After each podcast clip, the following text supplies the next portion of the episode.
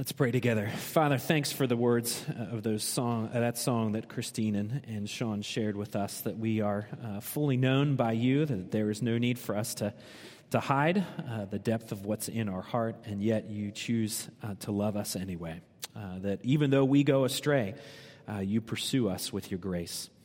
So, Father, we pray now as we open your word that you would um, enlighten our hearts to understand what you want to communicate to us through it this morning. We thank you that your Spirit works through it, that it is powerful, and we pray for your Spirit uh, to work in our hearts here this morning. We pray all this in Christ's name. Amen. This morning's uh, scripture passage is taken from the book of Ecclesiastes, and I'm going to be reading uh, from verses uh, from chapter two, uh, verses one to eleven. I said in my heart, "Come now, I will test you with pleasure. Enjoy yourself." But behold, this also was vanity. I said of laughter, it is mad, and of pleasure, what use is it?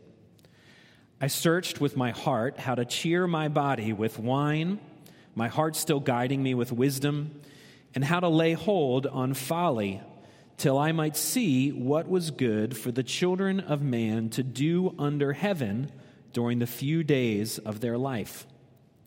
I made great works I built houses and planted vineyards for myself.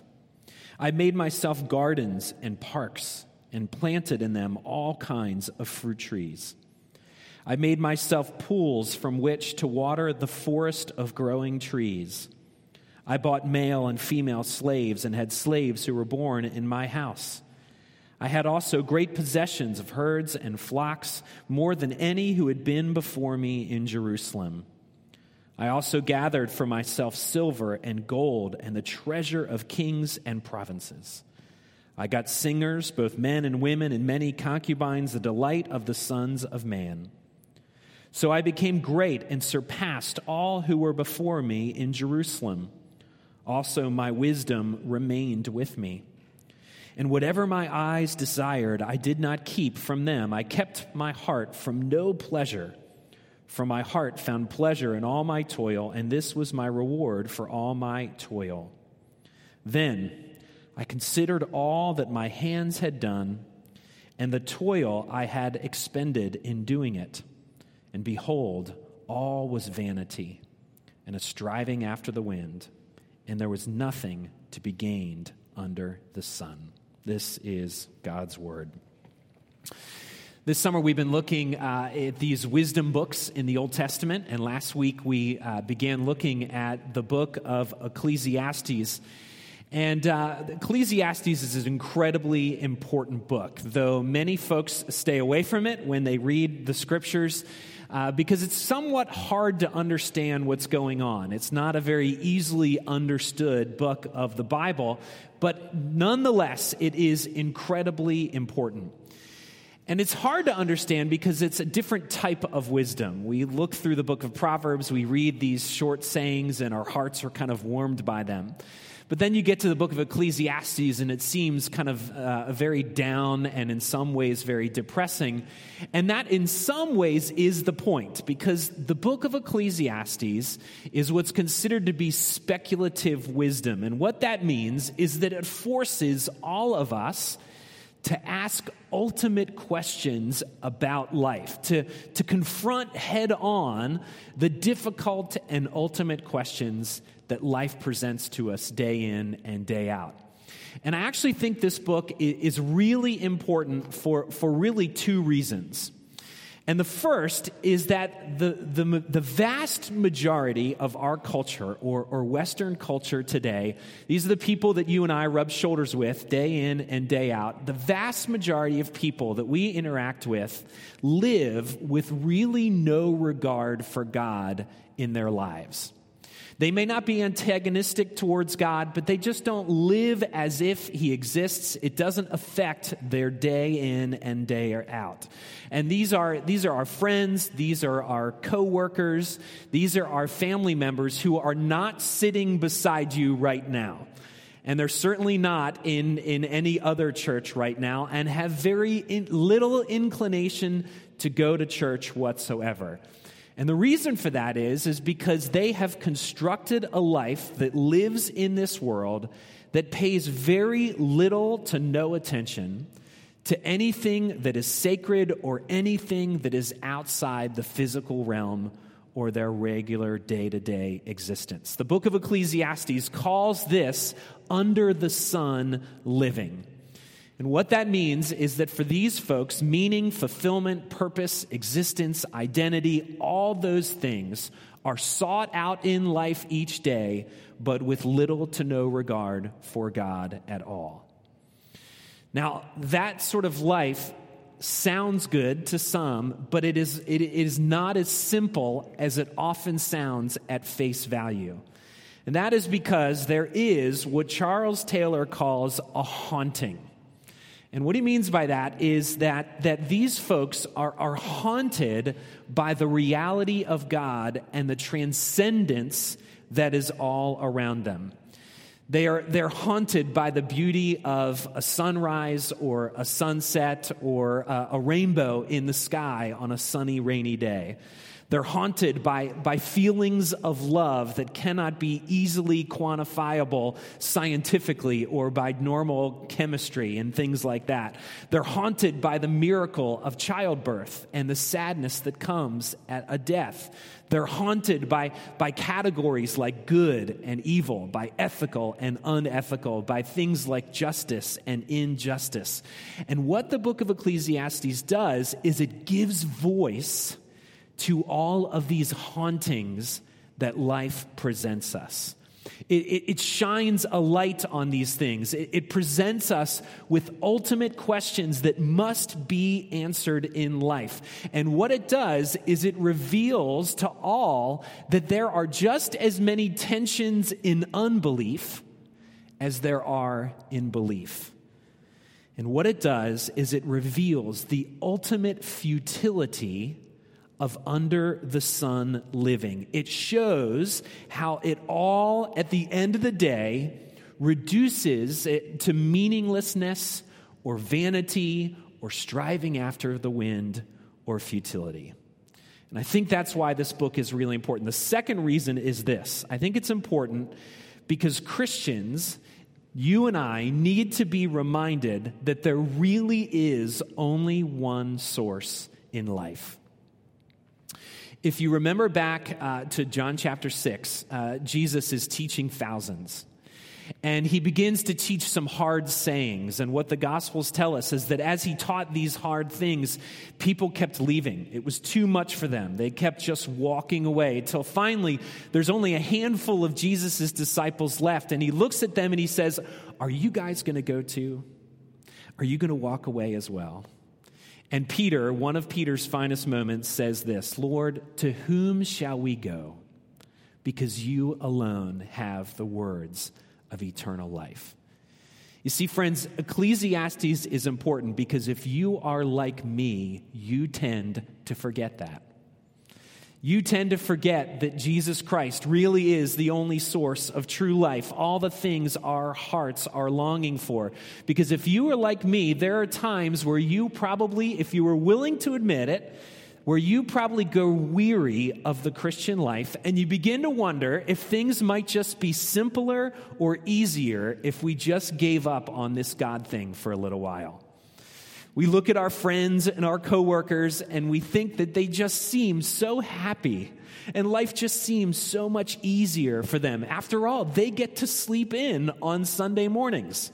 Doesn't that sound good sometimes? They're not burdened in their terms by, by living obediently to God and living for His purpose. And somehow and sometimes we fall into thinking that somehow that would be better that we fall into thinking that somehow we can make our lives revolve around something else, whether it's our work or our achievement or our success. We think that we could somehow make our lives revolve around our enjoyment or our wealth or uh, the pleasures of this world rather than our faith. But when we come to the book of Ecclesiastes, we are reminded that all of those roads at the end of the day lead to emptiness. They lead to vanity, to futility. They are meaningless. Only in a life giving relationship with God can the desires of our heart be truly fulfilled. So, how does Ecclesiastes do it? How does it, how does it make this argument throughout its pages?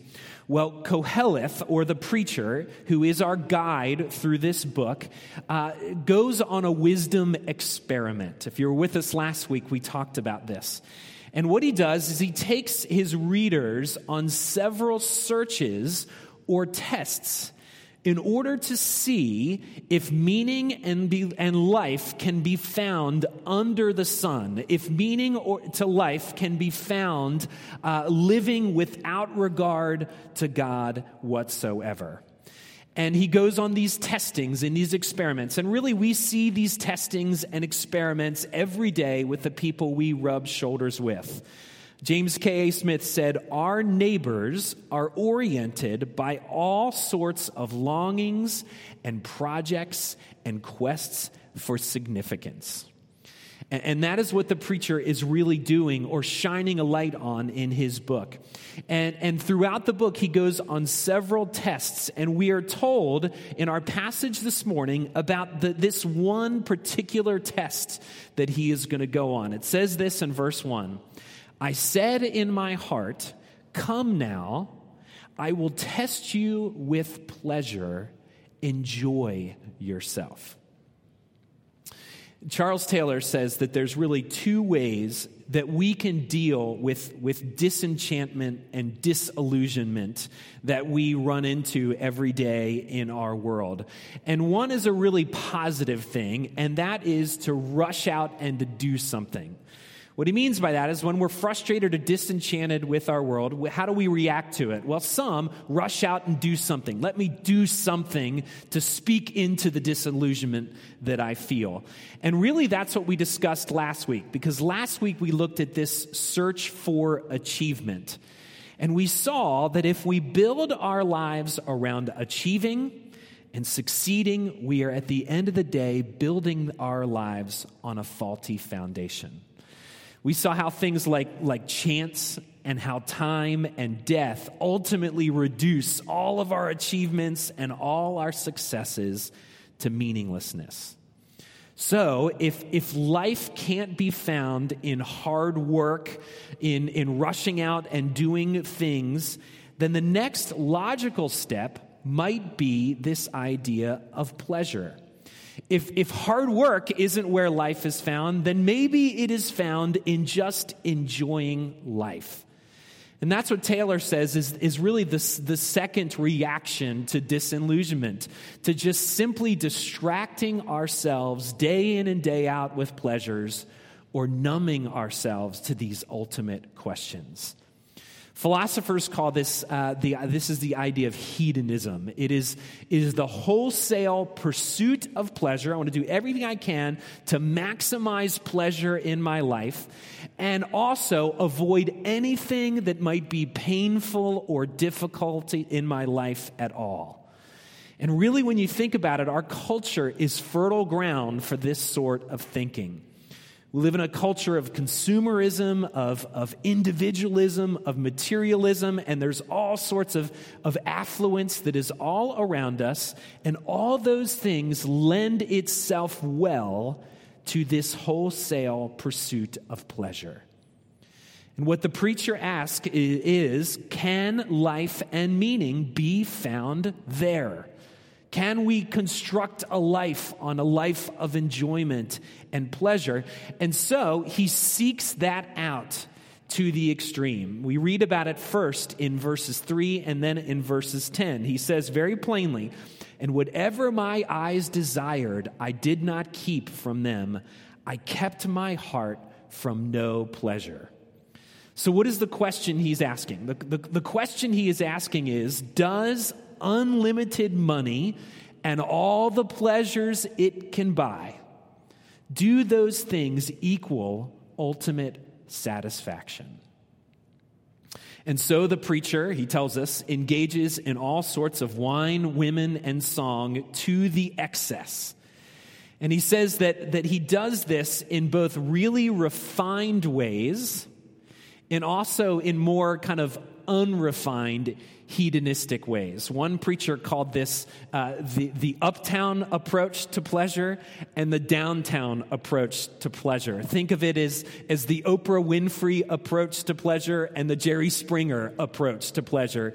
He explored both of those extremes and both of those realms, each and every pleasure imaginable. He sought it out to its extreme. But it's not all he did because he goes on and talks more about it. He talks about how he constructed for himself a paradise talks about it in, in, verses 4 to 8. He says this in 4 I made great works, I built houses and planted vineyards for myself. And he goes on and talks about how he built gardens and parks, he, he planted vineyards, he had slaves, he was building uh, pools and forests. What is he saying by talking about all this? Well, what he's saying is he was very successful in constructing his own version of paradise. For him, paradise was not something that he looked forward to in the reality of heaven that God constructs for us. This is under the sun living, so he needs to construct his own paradise here on this earth and here in this life. Now, in some ways, it's hard for us to understand because we don't have all the means to do all these sorts of things, right? But, but, but think about some of the, the, the things that we observe in our culture. Now, now, I like HGTV just as much as the next guy.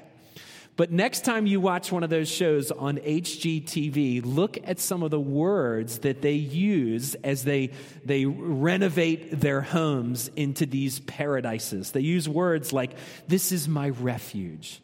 This is my oasis. This is my paradise. You see, this is exactly what the preacher is doing, but he's doing it to the fullest extreme. This is the, the million dollar home in Malibu or, or in the south of France where you have a staff that waits on you hand and foot, and you have the means to get every single thing you want. And because of that, you don't really need God to construct a future paradise for you in heaven. You can be your own God under the sun.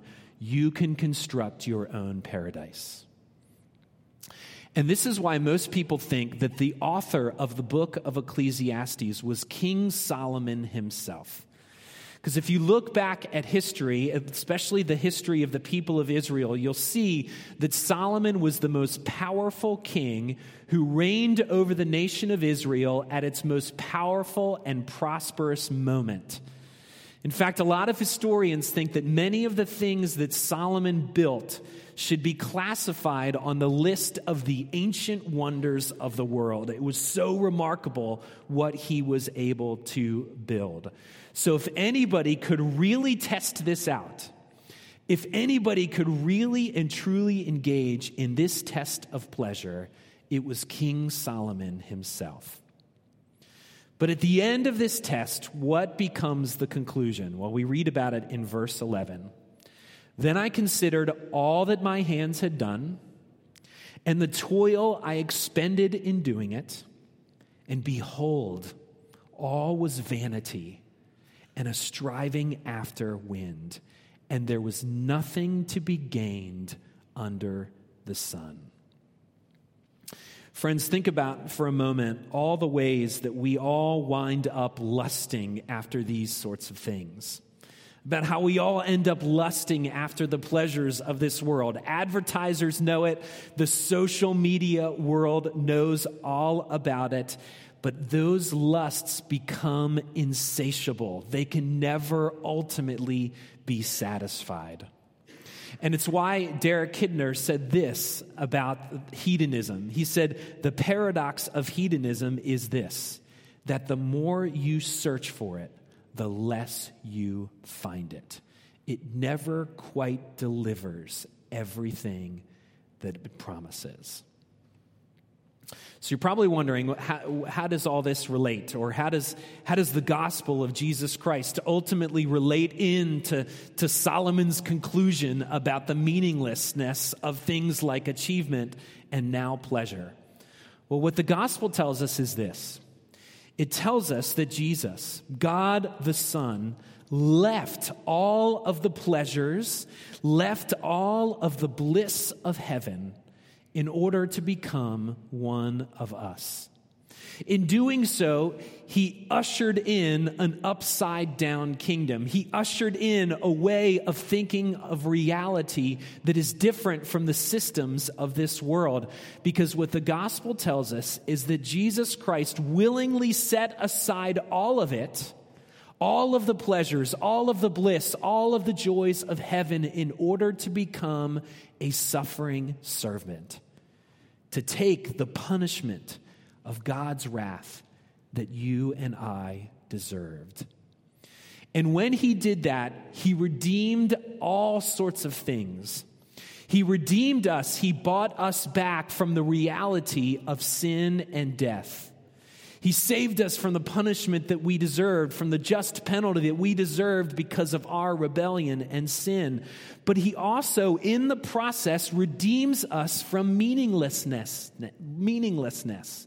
He redeems us from the futility and the vanity of so much of what we live in day in and day out. He redeems us from trying to find life in all sorts of other sources that will never ultimately provide life for us. And even in the process, he redeems for us pleasure. Instead, he refashions pleasure as a gift from God himself.